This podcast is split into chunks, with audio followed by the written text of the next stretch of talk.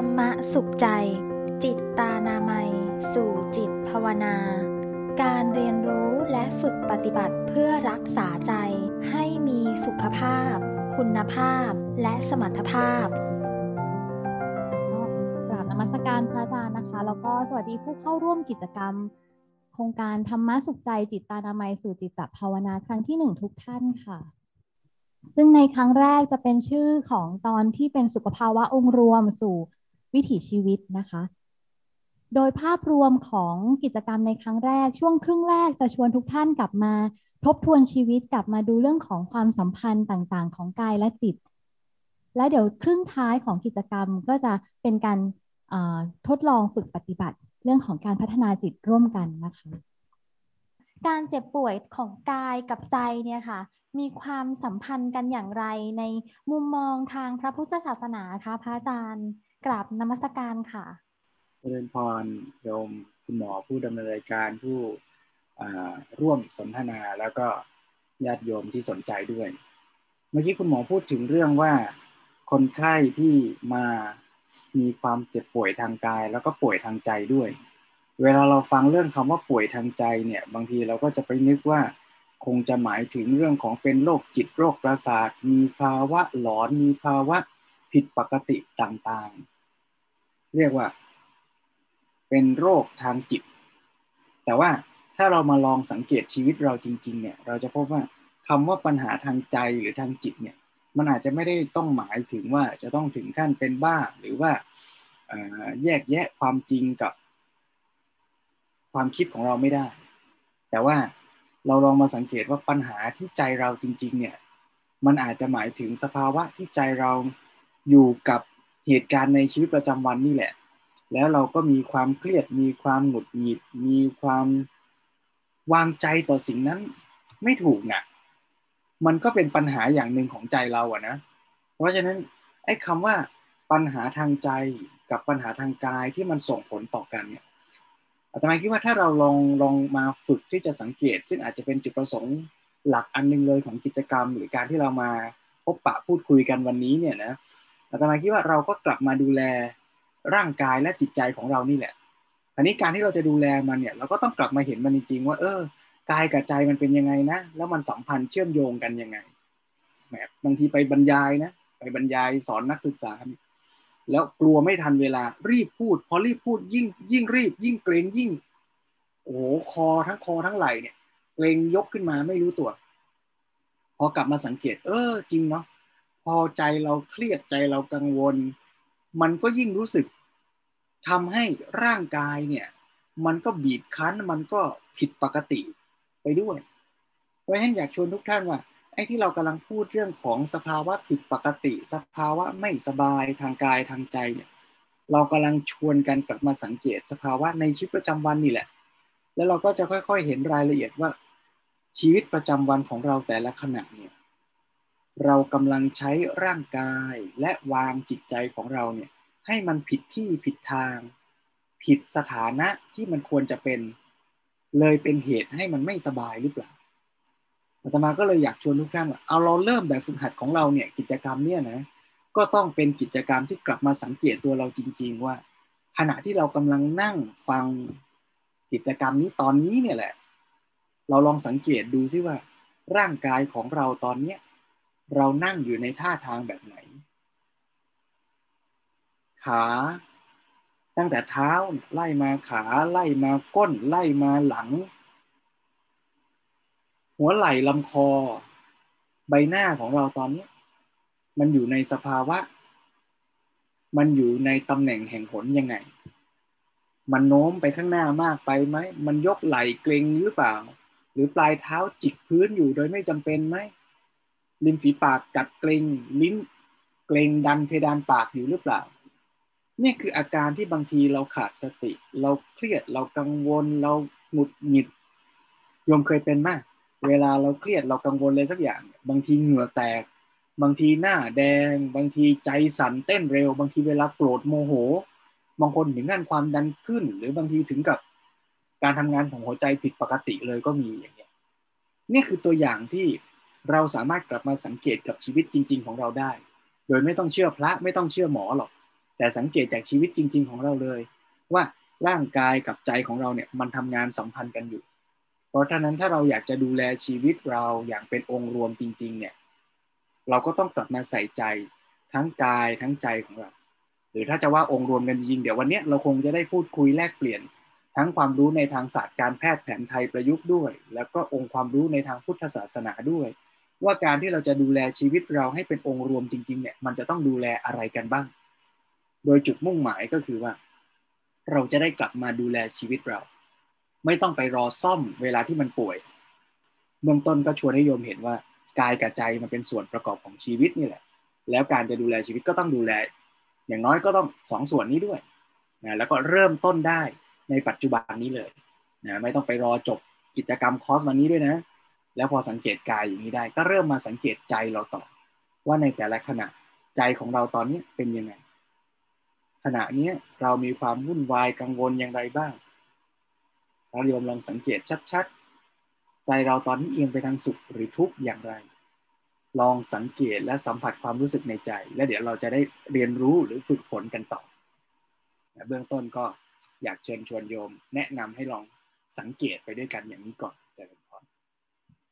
เมื่อกี้พระอาจารย์พูดถึงในเรื่องของชีวิตในเรื่องของความเจ็บป่วย อยากจะชวนอีกสักนิดนึงค่ะว่า ในมุมมองของแพทย์แผนไทยเนี่ย เรามองเรื่องของชีวิตมองเรื่องของความเจ็บป่วยอย่างไรคะเชิญอาจารย์ทัพเทพช่วยให้ข้อมูลเพิ่มเติมว่า แล้วบางทีเรื่องของความเจ็บป่วย เรื่องของกายเรื่องของใจในมุมมองของศาสตร์การแพทย์แผนไทยเรามองว่าอย่างไร ชีวิตก็คงประกอบไปด้วยทั้งสองส่วนนะครับ กายและจิต ซึ่งแนวคิดนี้ทางศาสตร์การแพทย์แผนไทยก็รับเอามาจากพระพุทธศาสนานะครับ ตรงๆเลยนะครับ ในเรื่องของแนวคิดเกี่ยวกับเรื่องของชีวิตนะฮะปรัชญาเรื่องของชีวิต อย่างเช่น ในกรณีของข้ากัมพีปฐมจินดาที่กล่าวถึงว่าเมื่อคันปฏิสนธิได้ 5 สัปดาห์นะครับ หลังจากนั้นที่มีการประกอบร่างขึ้นมาเป็นดินน้ำลมไฟแล้วเนี่ยนะครับจะเกิดความรู้สึกขึ้นก็ต่อเมื่อ มีมีธาตุสี่ครบสมบูรณ์ แล้วก็วิญญาณขันโทก็คือมีเรื่องของจิตเนี่ยเข้ามาปฏิสนธินะครับ ก็จะเกิดเป็นชีวิตเกิดขึ้นมาโดยสมบูรณ์ ทีนี้ในส่วนของชีวิตที่ประกอบไปด้วยร่างกายและจิตใจเนี่ยนะครับตามสไลด์ที่เห็นเนี่ยคนโบราณเนี่ยเขาก็แยกแยะนะครับ หรือสังเกตธรรมชาติ อย่างฝั่งที่เห็นเป็นรูปโลกก็คือสังเกตสิ่งที่อยู่ในธรรมชาติ หรือสิ่งแวดล้อม ขณะเดียวกันก็สังเกตในร่างกายของคนเราด้วยนะครับ ที่เป็นรูปหุ่นของคนเนี่ยบอกว่ามันมีตัวที่มันเชื่อมโยงกันอยู่นะครับ สิ่งที่เชื่อมโยงกันอยู่นั้นมีสี่ลักษณะ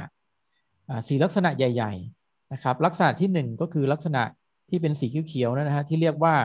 เเรียกว่าดินใช่ไหมครับภาษาภาษาไทยเรียกว่าธาตุดินนะครับหรือว่าทางบาลีเรียกว่าปฐวีธาตุอย่างนี้เป็นต้น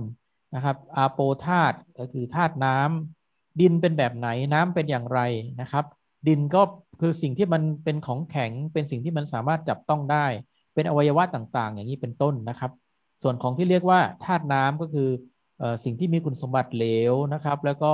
ซึมมีลักษณะของสามารถซึมซาบอาบเอิกแทรกไปในที่ต่างๆ เกาะกลุ่มเป็นตัวที่ทำให้เกิดการเชื่อมประสานได้ลักษณะทำนองนี้นะครับ ถ้ามีภาวะแบบนี้อยู่ตรงไหนก็นั่นเรียกว่าลักษณะของน้ำถ้ามีลักษณะแห่งการเคลื่อนไหว นะฮะไม่ว่าจะเป็นอยู่ในการเคลื่อนไหวเช่นผมยกไม้ยกมือแบบนี้นะครับ มีลักษณะการเคลื่อนไหวอย่างนี้ก็คือเป็นลักษณะของลม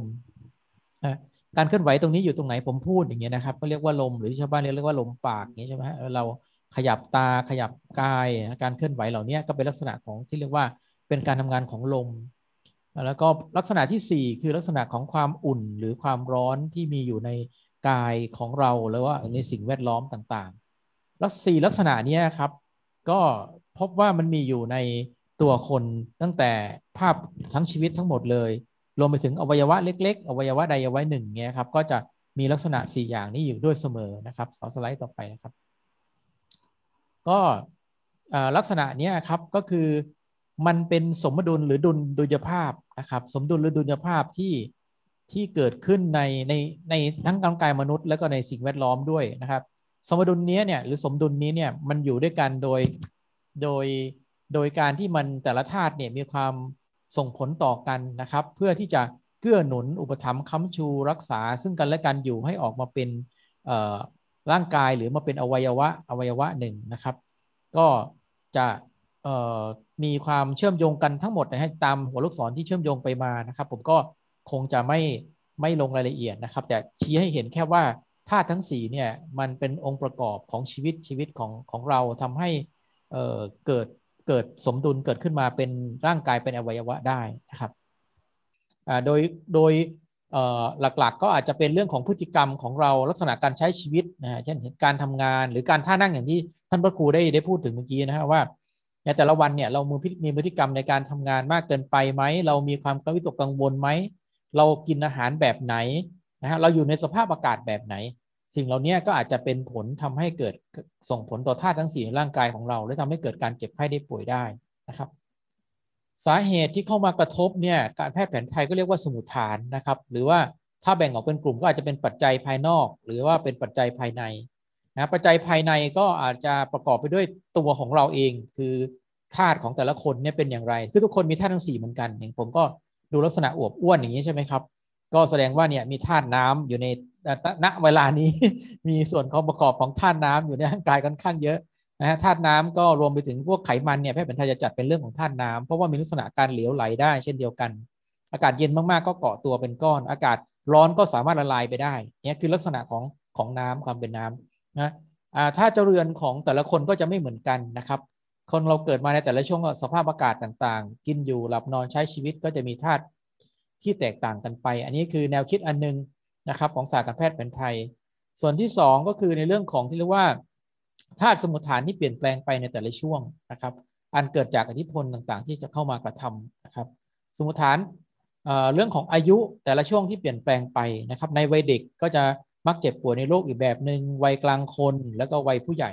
ก็จะมีทฤษฎีการแพทย์แผนไทยเรื่องธาตุเนี่ยเข้ามาเกี่ยวข้องเช่นเดียวกันนะครับปัจจัยภายนอกก็อาจจะยกตัวอย่างเช่น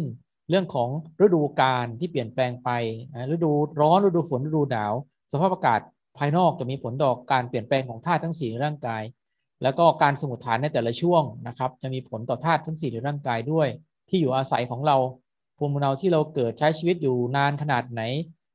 อยู่ปัจจุบันเปลี่ยนที่อยู่ไปอย่างไรบ้าง สิ่งเหล่านี้จะเป็นปัจจัยที่มีผล ต้องต้องบอกว่ามีผลกระทบต่อทั้งกายและใจ คือมีผลกระทบต่อทั้งธาตุคือจะมีคำคำว่า กายภายนอกกายภายในธาตุภายนอกธาตุภายในใช่ไหมครับ ถ้าเราสังเกตว่า สิ่งเหล่านี้จะมีผลต่อใจไหมอ่าท่านท่านผู้เข้าฟังลองลองนึกดูนะฮะถ้านึกตามมันจะพบว่าฤดูกาลในอุตุเนี่ย ถ้าอากาศหนาวจิตใจเราเป็นแบบไหน ความรู้สึกเราเป็นยังไง ถ้าอากาศร้อนจิตใจเราเป็นยังไง ความรู้สึกเราเป็นแบบไหนใช่ไหมครับ มันอ่ามันไม่ได้มีผลกระทบแค่เรื่องของทางกายอย่างเดียว นะฮะว่าส่งผลต่อธาตุสี่ที่น้ำลมไฟวิ่งกันตุ้งติ้งตุ้งติ้งธาตุนั้นก็เมื่อปรามนิยอน นั่นคือธาตุภายในแต่อารมณ์ความรู้สึกในแต่ละช่วงเนี่ยก็ถูกกระทบถูกการเปลี่ยนแปลงไปด้วยเช่นเดียวกันนะฮะมูลเหตุของการเกิดโรคนะครับก็คืออาจจะเป็นเรื่องของ การอดนอนอดข้าวอดน้ำใช่ไหมครับอย่างอย่างเช่นบางทีเราเราเราเครียดเราวิตกกังวลทานข้าวไม่ได้ อย่างนี้เป็นต้นนะฮะ เรื่องของการกั้นอุจจาระปัสสาวะนะในอดีตใช่ไหมครับเพราะพระอาทิตย์ตกความรู้สึกเนี่ยเวลาที่พระอาทิตย์ตกเนี่ยคนจะรู้สึกอยากจะง่วงแล้วสัตว์ก็เริ่มบินเข้าหาที่ที่พักและร่างกายต้องการการพักผ่อน แต่สมัยนี้นี่แสงสว่างเนี่ยมันทำให้เราตื่นตัวอยู่ทุก ๆทที่ การตื่นตัวอยู่อย่างนี้ธาตุเราก็จะเปลี่ยนแปลงไปครับธาตุไฟในร่างกายก็จะต้องจุดอยู่ตลอดเวลา อย่างนี้เป็นต้นนะครับ ก็คือพอให้ทุกท่านได้เห็นภาพว่า ถึงแม้เราจะพิจารณาทางกายตามสมุทฐานเหล่านี้นะฮะ ก็จะพบว่าอาจารย์ขีดินจะพบว่าสมุทฐานเหล่านี้จะส่งผลต่อการสมดุลของธาตุทั้งสี่ภายในร่างกายก็จริง แต่อย่าลืมว่าธาตุทั้งสี่นั้นน่ะประกอบขึ้นมาเป็นร่างกายของเรา แล้วร่างกายเราเนี้ยจะไม่ไม่มีชีวิตเลย ถ้าไม่มีวิญญาณเข้ามาครอง นั่นก็คือความรู้สึก หรือการรับรู้ต่างๆ ดังนั้นคำที่ท่านพระครูได้พูดถึงว่าชีวิตประกอบไปด้วยกายและจิตเนี่ยนะครับ ก็จึงเป็นส่วนที่มันไม่สามารถแยกออกจากกันได้ ไม่รู้ว่าอะไรเกิดก่อนเกิดหลังอะไรยังไง แต่ว่ามันอยู่คู่คู่เคียงกัน เมื่อกายกายถูกการกระทบ จิตก็ถูกกระทบ เมื่อจิตกระทบ กายก็สั่นไหวนะครับ เมื่อจิตสั่นไหวกายก็มีการเปลี่ยนแปลงได้ เหมือนที่พระอาจารย์บอกว่าบรรยายไปเผลอกล้ามเนื้อก็เก่งเก่งเก่งเข้าโดยที่เราไม่รู้ตัวนั่นคือการมีการมีผลกระทบต่อกัน ขอบคุณอาจารย์ค่ะที่ช่วยขยายความในมุมมองเรื่องของศาสตร์การแพทย์แผนไทย กับการมองความสัมพันธ์ของกายกับใจและเรื่องของความเจ็บป่วย ก็ฟังแล้วก็อย่าเพิ่งเชื่อค่ะ ชวนกลับมาสังเกตค่ะว่า ในชีวิตเราที่อาจารย์ทัพเทพชวนดูว่าความเจ็บป่วยบางทีมันเกิดจากการภาวะสมดุลทางร่างกาย บางทีเกิดจากการกินอยู่หลับนอน การรับประทานอาหาร บางทีเราออกไปเจออากาศร้อนมากๆ แล้วกลับมาอยู่ในอากาศที่เย็นจัดอย่างเงี้ยค่ะ เราสังเกตตัวเราเองว่ามันมีความรู้สึกอย่างไร หรือในวันไหนที่ทานอาหารอิ่มเกินไปไปทานบุฟเฟ่หนักๆแน่น ๆ พอทานแน่น ๆ มากมันเกิดอะไรขึ้นกับร่างกาย สังเกตเห็นกายที่มันเปลี่ยนแปลงไปอย่างไรค่ะงั้นพอเราเห็นแล้วค่ะว่าร่างกายมันเป็นองค์ประกอบในมุมมองของแผนไทยมองเรื่องความสมดุลของธาตุไม่ว่าจะเป็นธาตุดินน้ำลมไฟ ภาวะความเสียสมดุลของธาตุที่นำเข้าไปสู่ในเรื่องของความเจ็บป่วย อีกนิดนึงค่ะ ว่า แล้วแพทย์แผนไทยมีมุมมองอย่างไรว่า ถ้าเราจะใช้ในเรื่องของการสร้างน้ำซ่อมเพื่อให้ป้องกันความเจ็บป่วยเหล่านั้น ทฤษฎีทางการแพทย์แผนไทยมีมุมมองกับเรื่องนี้อย่างไรคะเดี๋ยวเชิญอาจารย์สิริการช่วยให้ข้อคิดเห็นเพิ่มเติมกับเรื่องนี้ค่ะสิ่งที่ดูแลได้ง่าย ๆ จริง ๆ เชื่อว่าทุกคนน่าจะนำไปปฏิบัติได้เนี่ยก็คือเรื่องของธรรมนามัยนะคะ ในส่วนของธรรมนามัยตรงนี้เนี่ย เป็นแนวทางปฏิบัติที่ง่ายมาก เป็นการดูแลสุขภาพแบบองค์รวมนะคะ แนวคิดเนี้ยเกิดขึ้นมานานพอสมควรแล้วนะคะ คนที่นำเสนอแนวคิดเนี้ยก็คือท่านอาจารย์หมออวยนะคะ โดยที่อาจารย์ท่านก็เอาเรื่องของธรรมะกับอนามัย เอามาผสมผสานกันมาทำเป็นคำที่เราใช้ ในเรื่องของการดูแลสุขภาพตรงเนี้ยนะคะ มันก็จะเชื่อมต่อว่าวันนี้เราได้เรียนรู้เรื่องของร่างกาย เดี๋ยวเราจะได้เรียนรู้เรื่องของจิตใจเรื่องของธรรมะ ในช่วงท้ายเราก็จะมีวิธีปฏิบัติด้วยอะไรประมาณเนี้ยนะคะ ก็คือธรรมานามัยเนี่ยจะมีองค์ประกอบอยู่ 3 อย่าง ก็คือเรื่องของกายานามัย จิตานามัย แล้วก็ชีวิตานามัยนะคะอันนี้ก็คือเป็นหลักการเบื้องต้นง่าย ๆ ในเรื่องของการดูแลสุขภาพ การดูแลสุขภาพคือสิ่งที่สำคัญเนี่ย เราไม่ใช่บอกว่าดูแลกายคือเราเกิดตั้งแต่ต้นแล้วว่าคนที่มาหาเรา บางคนบอกว่ามาด้วยอาการปวด แต่จริง ๆ ถ้าเราได้พูดคุยก็เรื่องของจิตใจเข้ามาเกี่ยวข้องด้วย แล้วก็พอสื่อไปจริงๆอ๋อมันอาจจะเกิดจากพฤติกรรมอะไรต่างๆ ที่คนไข้เขาเป็นมาด้วย การดูแลก็ควรจะเป็นแบบองรวมทั้งหมดนะคะ อะไรประมาณนี้อันนี้ก็ฝากไว้เบื้องต้นก่อนนะคะ จารย์สิริการค่ะ ก็จะเห็นได้ว่าการดูแลตนเองตามหลักธรรมนามัยนะคะ ก็ครอบคลุมตั้งแต่ในเรื่องของการดูแลด้านกาย ด้านจิต ด้านชีวิตนะคะ ที่ครอบคลุมทุกมิติในการดูแลสุขภาพนะคะ ก็เชิญชวนนะคะ ผู้เข้าร่วมนะคะนำแนวละนางแนวทางการปฏิบัตินี้นะคะ ไปใช้ในชีวิตประจำวันนะคะ ทีนี้ค่ะธรรมนามัยเป็นการดูแลสุขภาพ ในร่างกายของเราในชีวิตประจำวันนะคะ แล้วในทางพระพุทธศาสนานะคะ มีแนวคิดในการดูแลสุขภาวะองค์รวมเชิงพุทธอย่างไรคะพระอาจารย์ อันนี้มีความสัมพันธ์กันอย่างไรกับการดูแลสุขภาวะองค์รวมเชิงพุทธค่ะเจริญพรจากคุณหมอแล้วก็โยมผู้ฟังอีกทีอาตมารู้สึกว่าเออกิจกรรมนี้ดีเหมือนกันนะ ปกติอาตมาจัดกิจกรรมที่วัดเนี่ย เวลาคุยเรื่องชีวิตเนี่ย ก็จะพูด อยู่คนเดียวนะพระพูดเรื่องชีวิตก็จะเน้นด้านจิตใจซะเยอะ พอมานั่งจัดกิจกรรมคู่กับหมอนี่ เออ ได้บรรยากาศใหม่ดีเหมือนกันคือ มันเห็นทั้งฝั่งกายฝั่งใจชัดดีโยม บางทีก็เราก็ไปเน้นใจเนาะแล้วเราก็บอกโอ้ดูแลใจดูแลใจ ลืมดูแลกายก็มี แต่คนส่วนใหญ่ก็ดูแลกาย ลืมดูแลใจก็มี เพราะฉะนั้นไอ้คำว่าองค์รวมเนี่ย มันเลยน่าสนใจตรงเนี้ยว่า เราอะจะกลับมามองชีวิตเราให้เห็นองค์รวมอย่างที่เมื่อกี้คุณหมอว่าได้ไหมว่า เออดูแลกายก็ส่งผลกระจด้วย ดูแลใจก็ส่งผลกระจายด้วย ในทางพุทธศาสนาเนี่ยถ้าเราพูดถึงการดูแลชีวิตองค์รวมเนี่ยก็คล้ายๆกับหลักธรรมานามัยเมื่อสักครู่หรือที่คุณหมอบอกว่าจริงๆหลักธรรมานามัยก็มีพื้นฐานมาจากพุทธศาสนาที่อาจารย์อวย ได้ศึกษาแล้วก็นำไปปรับประยุกต์ นะให้สอดคล้องกับการที่จะดูแลสุขภาพดูแลชีวิตผู้คน ตัวหลักพื้นฐานจริง ๆ ของการดูแลองค์รวมเนี่ยในทางพุทธศาสนาเนี่ยจริง ๆคัมภีร์เนี่ยก็เป็นคัมภีร์เล่มเดียวกันกับทางแพทย์แผนไทยเลยเหมือนกันนะอาตมาเคยไปที่สถานการแพทย์แผนไทยประยุกต์ที่ศิริราชเนี่ยเห็นเขาตั้งชื่อมณฑลใช่ไหมอาจารย์ มีชื่อมณฑลพื้นที่ให้การรักษาแต่ละส่วนแต่ละส่วนเนี่ยเขาจะตั้งชื่อตามคัมภีร์แพทย์แผนไทย ซึ่งก็มีอยู่มณฑลหนึ่งชื่อว่าวิสุทธิมรรคซึ่งจริง ๆ แล้วเนี่ยคัมภีร์เล่มนี้ก็เป็นคัมภีร์หลักในทางพุทธศาสนาด้วยเนี่ยอาตมาเอามาให้โยมดูด้วยนะเนี่ยเล่มเนี่ยเนี่ยคือคัมภีร์เล่มหนึ่งที่แต่งขึ้นสมัยพศพันกว่ากว่าเป็นการที่จะรวบรวมเอาหลักปฏิบัติในทางพุทธศาสนาเนี่ยมา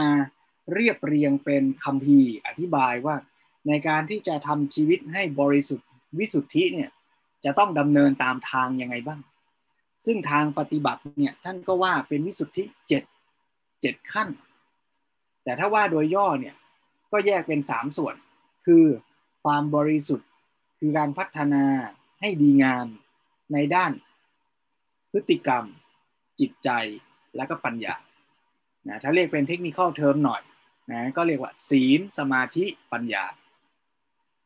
เดี๋ยวโยมลองฟังแล้วลองเทียบเคียงกันดูนะ นะว่าทฤษฎีแพทย์แผนไทยเขาพูดว่าธรรมานามัย ทฤษฎีพระบอกว่า ศีลสมาธิปัญญาอะดูซิว่าสองอันเนี้ยเหมือนหรือต่างกันตรงไหนนะโยมที่ฟังอยู่ เดี๋ยวต้องมีคำถาม ชิงรางวัลตอนท้ายแล้วมั้งเนี่ยโยมอาจารย์หมอดีไหมให้เห็นความแตกต่างสองอันนี้นะว่า ต่างหรือเหมือนกันยังไงนะโยมนะเมื่อกี้โยมฟังฝั่งหมอแล้วนะอันนี้ลองฟังฝั่งพระบ้างศีลหรือพฤติกรรมเนี่ยโยม ก็หมายเอาพฤติกรรมทั้งหมดเลยนะ โยมอย่าเข้าใจว่า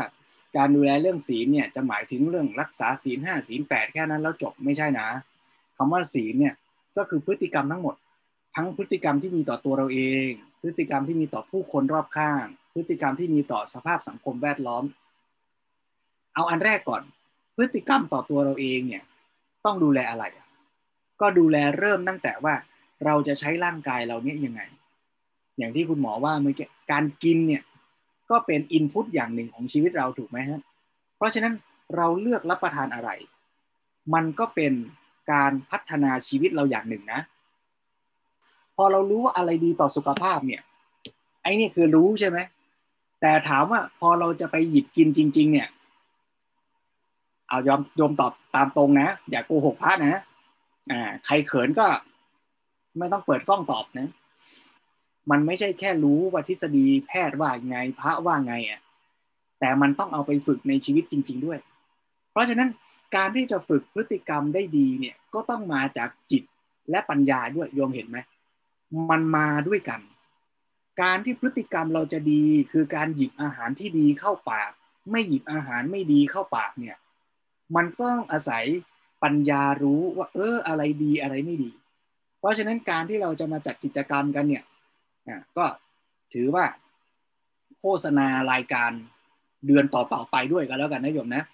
ว่าในแต่ละเดือนเนี่ยก็นัดกับคุณหมอว่า เราจะได้มาดูกันว่า ไอ้ธาตุแต่ละธาตุที่หมอว่า อารมณ์แต่ละอย่าง ไม่ว่าจะเป็นความโกรธ ไม่ว่าจะเป็นความรัก ความลุ่มหลงอะไรต่าง ๆ เนี่ยนะ มันส่งผลต่อกายและใจเรายังไง มันส่งผลต่อธาตุยังไง แล้วเราจะต้องปรับยังไง เออ ซึ่งจุดเด่นของคอร์สนี้ คอร์สนี้ก็ดีอย่างที่ว่า คือมีคำแนะนำทั้งฝั่งดูแลกายด้วย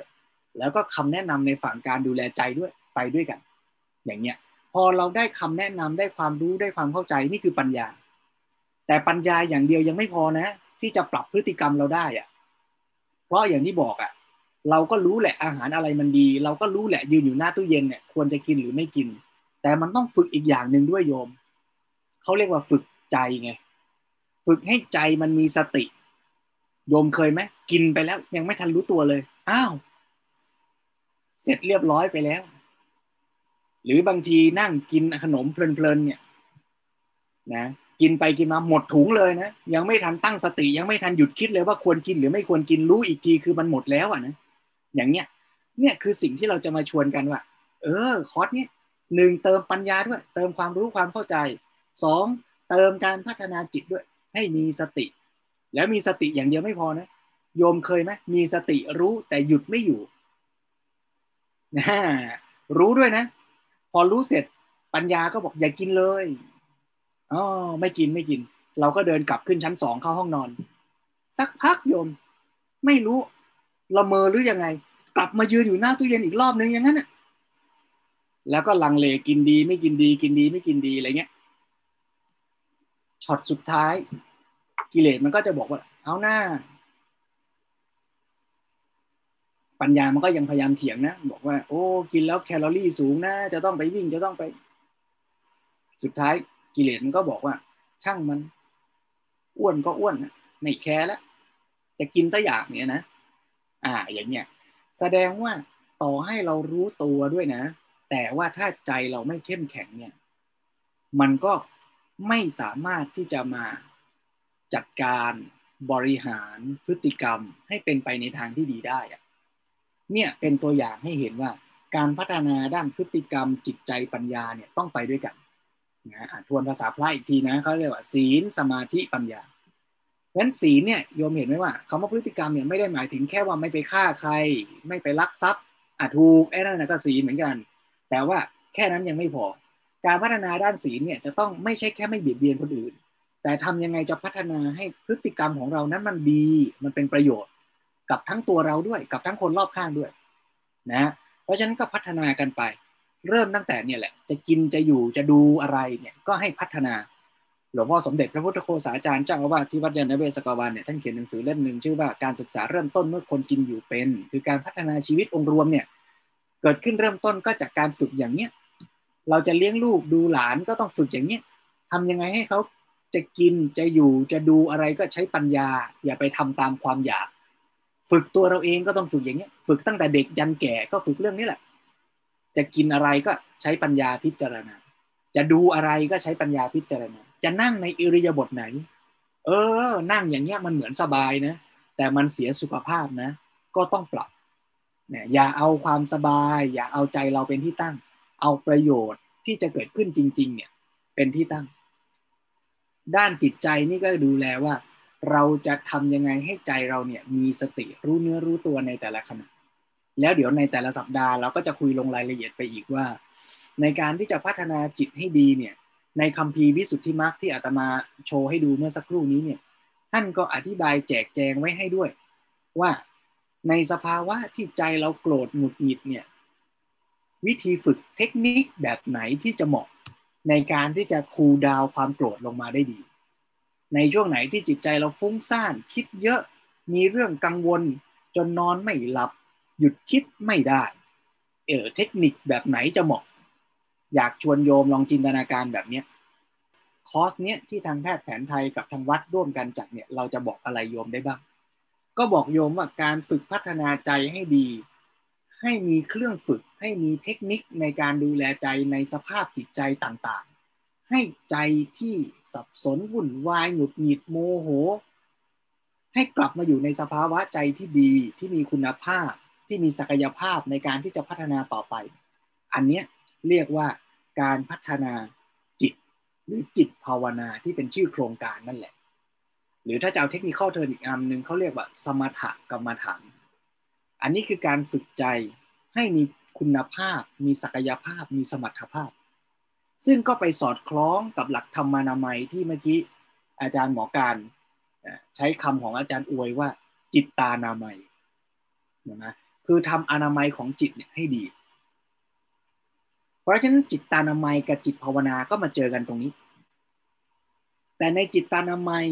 ของแพทย์แผนไทยเนี่ยเขากำลังจะชวนให้เราเห็นว่าเราดูแลชีวิตเป็นองค์รวม แต่ในทางพุทธศาสนาเนี่ยก็จะชวนต่ออีกหน่อยหนึ่งว่าเมื่อจิตเราพร้อมแล้วเนี่ยเราเอาจิตเนี่ยไปพัฒนาปัญญาภาวนาต่อด้วยไอตัวปัญญาภาวนาเนี่ยเรียกว่าวิปัสสนากรรมฐาน คือการที่เอาใจที่มีคุณภาพ ไปสังเกตชีวิต ให้เห็นทั้งสิ่งที่เป็นร่างกาย สิ่งที่เป็นนามธรรมคือจิตใจตามความเป็นจริง เพราะฉะนั้นเดี๋ยวในตลอด 10 เดือนจากเนี้ยแต่ละเดือนแต่ละเดือนเราก็จะมาชวนกัน ฝึกไปทีละอย่าง ฝึกด้านจิตสำหรับเป็นเทคนิคจัดการกับอารมณ์ต่างๆ จัดการกับสภาพจิตใจแบบต่างๆด้วย แล้วก็ฝึกวิปัสสนาคือพัฒนาปัญญาด้วย ในช่วงเริ่มต้นของวันนี้เนี่ยอาตมาคิดว่าเราน่าจะมาลองฝึกกันดูนะฝึกยังไงทั้งกายและใจไปด้วย เราลองชวนคุณหมอดูว่าในทางกาย คุณหมอฝึกยังไง แล้วเดี๋ยวอาตมาจะชี้ชวนให้ดูว่า ในขณะที่เราฝึกทางกายไปด้วยเนี่ยให้ร่างกายก็ดีด้วย แล้วในขณะเดียวกัน เราก็พัฒนาจิตใจ พัฒนาสติสมาธิไปพร้อมกันด้วย อ่าเดี๋ยวลองให้พวกเราทำแบบฝึกหัดนะฟังทฤษฎีมาเยอะแล้ว ลองปฏิบัติแล้วสังเกตไปด้วยกันเจริญพรค่ะก็เดี๋ยวชวนฝึกอย่างที่พระอาจารย์บอกว่าฝึกฝึกกายแต่ว่าสังเกตจิตใจร่วมด้วยค่ะ ก็เดี๋ยวเริ่มยืดเหยียดกล้ามเนื้อกันสักเล็กน้อยด้วยฤาษีดัดตนแบบภาวนานะคะ เดี๋ยวเชิญคุณหมอมาริกา แล้วก็ตอนนี้ เตรียมท่านั่งให้พร้อมนะคะ นั่งสบายๆท่าแรกเป็นท่าแก้เกียรติค่ะฤาษีดัดตนชื่อนี้ชื่อว่าท่าแก้เกียรติ จะช่วยในเรื่องของการยืดกล้ามเนื้อช่วงบ่าช่วงสะบักนะคะอันนี้ก็นั่งอยู่ในท่าเตรียมขอให้ทุกท่านนั่งผ่อนคลายสบายๆนะคะ ฝ่าเท้าทั้งสองข้าง วางอยู่ที่พื้น หรือว่าจะนั่งขัดสมาธิก็ได้นะคะ หลังตรง ถ้าใครนั่งเก้าอี้ให้นั่งประมาณครึ่งเก้าอี้นะคะ หลังจะไม่ติดเก้าอี้ เพื่อที่จะได้เคลื่อนไหวได้สะดวกขึ้นนะคะถ้าเตรียมพร้อมให้นำมือประสานกัน วางไว้ช่วงประมาณอก เริ่มที่ค่อยๆเหยียด แขนไปด้านหน้า แล้วค่อยๆ เอียงไปทางด้านซ้าย เมื่อรู้สึกตึง ให้เหยียดออกไปอีกนิดนึงค่ะ ค้างไว้นับหนึ่งถึงสิบในใจ กลับมาสู่ท่าเตรียม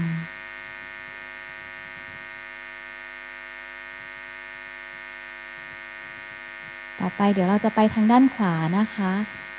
เหยียดแขนไปด้านหน้าให้สุด แขนตึงเอียงไปทางด้านขวา แข นจะอยู่แนวเดียวกับระดับหัวไหล่นะคะ เมื่อสุดแล้วยืดตัวออกไปอีกนิดนึงค่ะ ค้างไว้นับหนึ่งถึงสิบในใจนะคะทำเท่าที่ร่างกายของแต่ละคนจะทำไหวเผื่อบางท่านมีปัญหาที่หัวไหล่อยู่อาจจะยกแขนได้ไม่สุด ก็ไม่ต้องฝืนนะคะ แปดเก้าสิบกลับสู่ท่าเตรียมค่ะ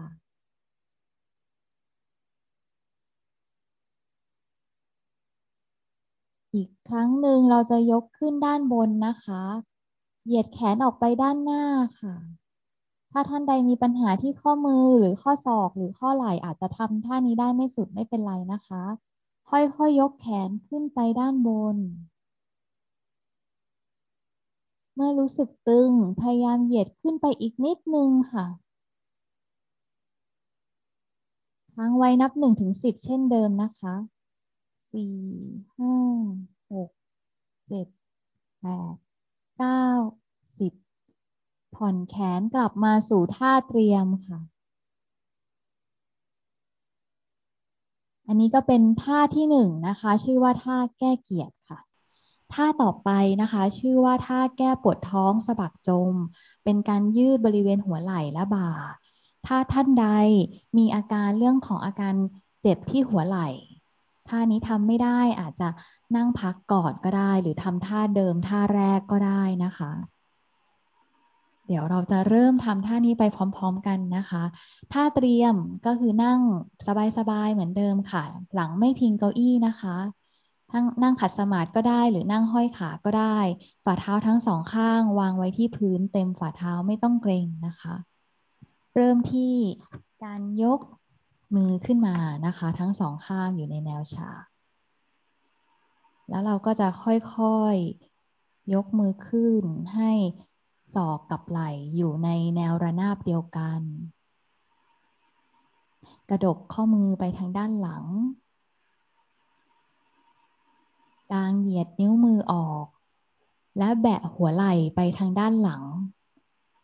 จะรู้สึกตึงบริเวณช่วงหัวไหล่ด้านหน้า บ่าสะบัก แขน จนถึงปลายนิ้วมือค้างไว้นับหนึ่งถึงสิบในใจ ค่อยๆกลับสู่ท่าเตรียมค่ะท่านี้สิ่งที่ต้องระวังก็คือพยายามรักษาระดับของข้อศอกกับหัวไหล่ ให้อยู่ในแนวระนาบเดียวกันก่อนที่จะแบะหัวไหล่ไปทางด้านหลัง เพราะอาจจะเกิดอาการบาดเจ็บของหัวไหล่ได้ ถ้าบางทีข้อศอกเราต่ำกว่าหัวไหล่แล้วยืดมากเกินไปนะคะ มีใครสังเกตเห็นอาการอะไรชัด ลองสังเกตดูนะ แล้วตอนนี้ลองนั่งนิ่งๆ สังเกตดูซิว่าไออาการร้อนวูบวาบที่ปรากฏเมื่อสักครู่เนี่ยมันยังอยู่ไหมอาการที่กล้ามเนื้อ บางคนบอกโอ้คอตึงอะไอ้คำว่าตึงเนี่ย ตอนนี้มันเป็นยังไง ลองไปรับรู้อาการตึงนั้นชัดๆดูสิชวนโยมลองนั่ง ต่ออีกสักนิดหนึ่ง ในอิริยาบถทที่สบายสบายนั่นแหละ นั่งที่เก้าอี้ตัวเดิมที่เราคุ้นเคยเนี่ยแล้วลองสังเกตซิว่าไออาการทางกายที่เราสังเกตปรากฏชัดเมื่อสักครู่นี้เนี่ย ตอนนี้มันยังอยู่ไหม มันเปลี่ยนแปลงไปยังไงบ้าง ใครที่รู้สึกชัดตรงไหนที่มีอาการเกรงอาการตึงลองสำรวจสังเกตไปทั่วๆ ถ้าเรารู้สึกว่าเกรงสมมุติว่า ตึงที่คอมากมันรู้สึกชัด ก็ลองรับรู้อาการที่คอนั้นดูซิว่าไอ้ความตึงที่ว่านั้นมันเป็นยังไงรับรู้โดยไม่ต้องไปสั่งมันนะว่าเธอจะต้องหายไป หรือไม่ต้องไปสั่งบังคับว่า โอ้ฉันเนี่ยแย่จังเลย ที่คอฉันเป็นแบบนี้ ไม่ต้องไปเติมความคิดของเราเข้าไป แต่ขอให้รับรู้อาการนั้นชัด ๆ ว่าอาการตึงมันเป็นยังไงนะ หรืออาการร้อนที่ปรากฏขึ้นมันเป็นยังไงนะ บางคนอาจจะรู้สึกเจ็บที่แขน เจ็บที่หลัง ถ้ามันปรากฏชัดก็ไปสังเกตตรงนั้น ดูซิว่ามันมีการอาการปรากฏยังไง ที่เรียกว่าปวดที่เรียกว่าตึงเนี่ย มันตึงทั้งคอไหม หรือมันตึงตรงจุดไหนชัดๆของคอ ที่ว่าปวดหัวเข่าเนี่ย มันปวดทั้งเข่าเลยไหม หรือมันปวดชัดๆตรงไหนของเขา่าอาการปวดนั้นคงที่หรือเปลี่ยนแปลงอย่างไร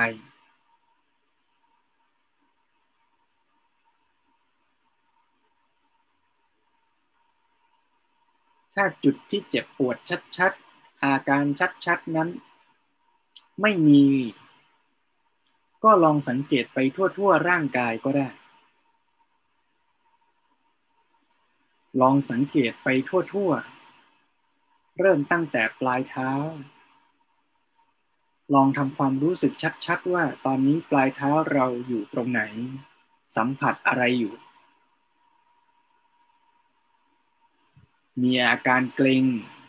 นิ้วโป้งข้างขวา นิ้วชี้ข้างซ้าย ถ้ามันเกร็งก็รับรู้ แล้วลองผ่อนคลายสบายๆ เห็นอาการเกร็งที่ค่อยๆคคลายตัวนั้นไหม สังเกตขึ้นมาที่ขา ที่หัวเข่า เห็นอาการเกร็งอาการตึงที่ปรากฏไหม มันอาจจะมีอาการเกร็งเล็กๆ ข้างขวาเกร็งกว่าข้างซ้าย ข้างซ้ายเกร็งกว่าข้างขวา พอรู้สึกรับรู้อาการเกร็งนั้น ก็อาจจะสังเกตต่อไปว่าอาการเกร็งนั้นยังอยู่ไหม หรือมันค่อยๆคคลายตัวเปลี่ยนแปลงไปอย่างไร อย่าไปเติมความคิดนะว่ามันจะต้องหายเดี๋ยวนี้ อย่าไปเติมความคิด แค่รับรู้เฉยๆตามที่มันเป็นลองทำความรู้สึกมาที่บริเวณก้นที่รับน้ำหนักตัวเราอยู่ทำความรู้สึกขึ้นมาบริเวณหลัง สังเกตเห็นอาการที่หลังมันเอียงไปทางใดทางหนึ่ง แล้วมีอาการกดตึงแน่น อยู่ที่ด้านใดด้านหนึ่ง ก็ค่อยๆ ขยับ ปรับตัว ให้รู้สึกว่าน้ำหนักนั้น ถ่ายลงไปทั่วๆ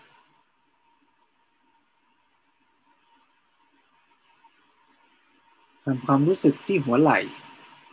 เห็นอาการตึง อาการเกร็งอาการยกตัวของไหล่ไหม ลองค่อยๆสังเกตอาการนั้นแล้วดูว่ามีการผ่อนคลายเกิดขึ้น ถ้ามันมีก็รับรู้ตามที่มีนะ ไม่ต้องไปสั่งบังคับมัน ร่างกายเราเนี่ย ถ้าเราเผลอขาดสติเนี่ย บางทีมันก็จะเกร็งมันก็จะตึงไปโดย ที่เราไม่รู้ตัว แต่บางทีพอแค่เรากลับมารู้ตัวเนี่ย พอเรารู้ตัวเนี่ย อาการเกร็งมันก็ค่อยๆคคลายตัวไปของมันเอง เหมือนที่เขาเปรียบเทียบว่า พอเรารู้ว่าเรากำอะไรร้อนๆเนี่ย มันก็ปล่อยเองแต่บางทีเราเผลอกำอยู่ตั้งนานเพราะเราไม่รู้ตัว เนี่ยฝึกรู้ตัว ทำความรู้สึกมาที่ลำคอใบหน้า สังเกตอาการเกรงและผ่อนคลายตามที่เป็น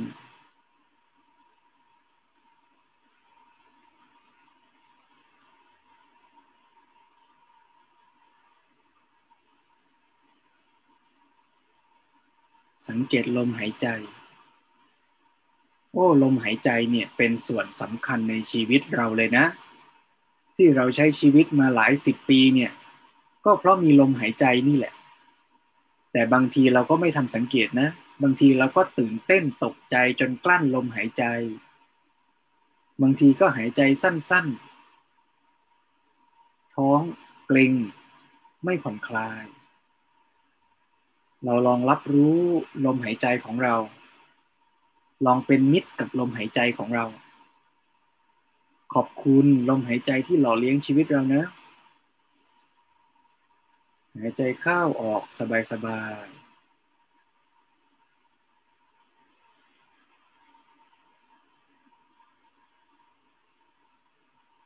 รับรู้ตามที่มันเป็น ในขณะที่รับรู้ลมหายใจอยู่นั้น ถ้ามีอาการที่กายจุดใดจุดหนึ่งปรากฏชัดขึ้น เช่น มีอาการยุงมากัดจุดใดจุดหนึ่ง มีอาการปวดปรากฏขึ้นชัด หรือมีเสียงอะไรมากระทบที่มันเด่นชัด ใจจะไปรับรู้ ชั่วขณะก็ได้ ก็ให้รู้ว่าขณะนี้เรากำลังไปใส่ใจที่เสียงไปใส่ใจที่อาการปวดหัวเขา่า สังเกตอาการที่ปรากฏนั้นว่ามันเปลี่ยนแปลงเพิ่มขึ้นลดลงอย่างไร เมื่อสิ่งที่แทรกมานั้นเนี่ยค่อยๆคคลายตัวหรือใจเราค่อยๆคคลายความสนใจแล้ว ก็ให้กลับมาอยู่ที่ลมหายใจเหมือนเดิม ลมหายใจนั้นเนี่ยจะสังเกตที่จุดใดจุดหนึ่งก็ได้ เช่นที่ปลายจมูกก็ได้ หรือจะสังเกตที่ท้องก็ได้ เห็นอาการตึงหย่อนที่ปรากฏชัด ลองรับรู้ร่างกายของเราชัดๆ ร่วมกันอีกสักสามนาทีนะโยมนะ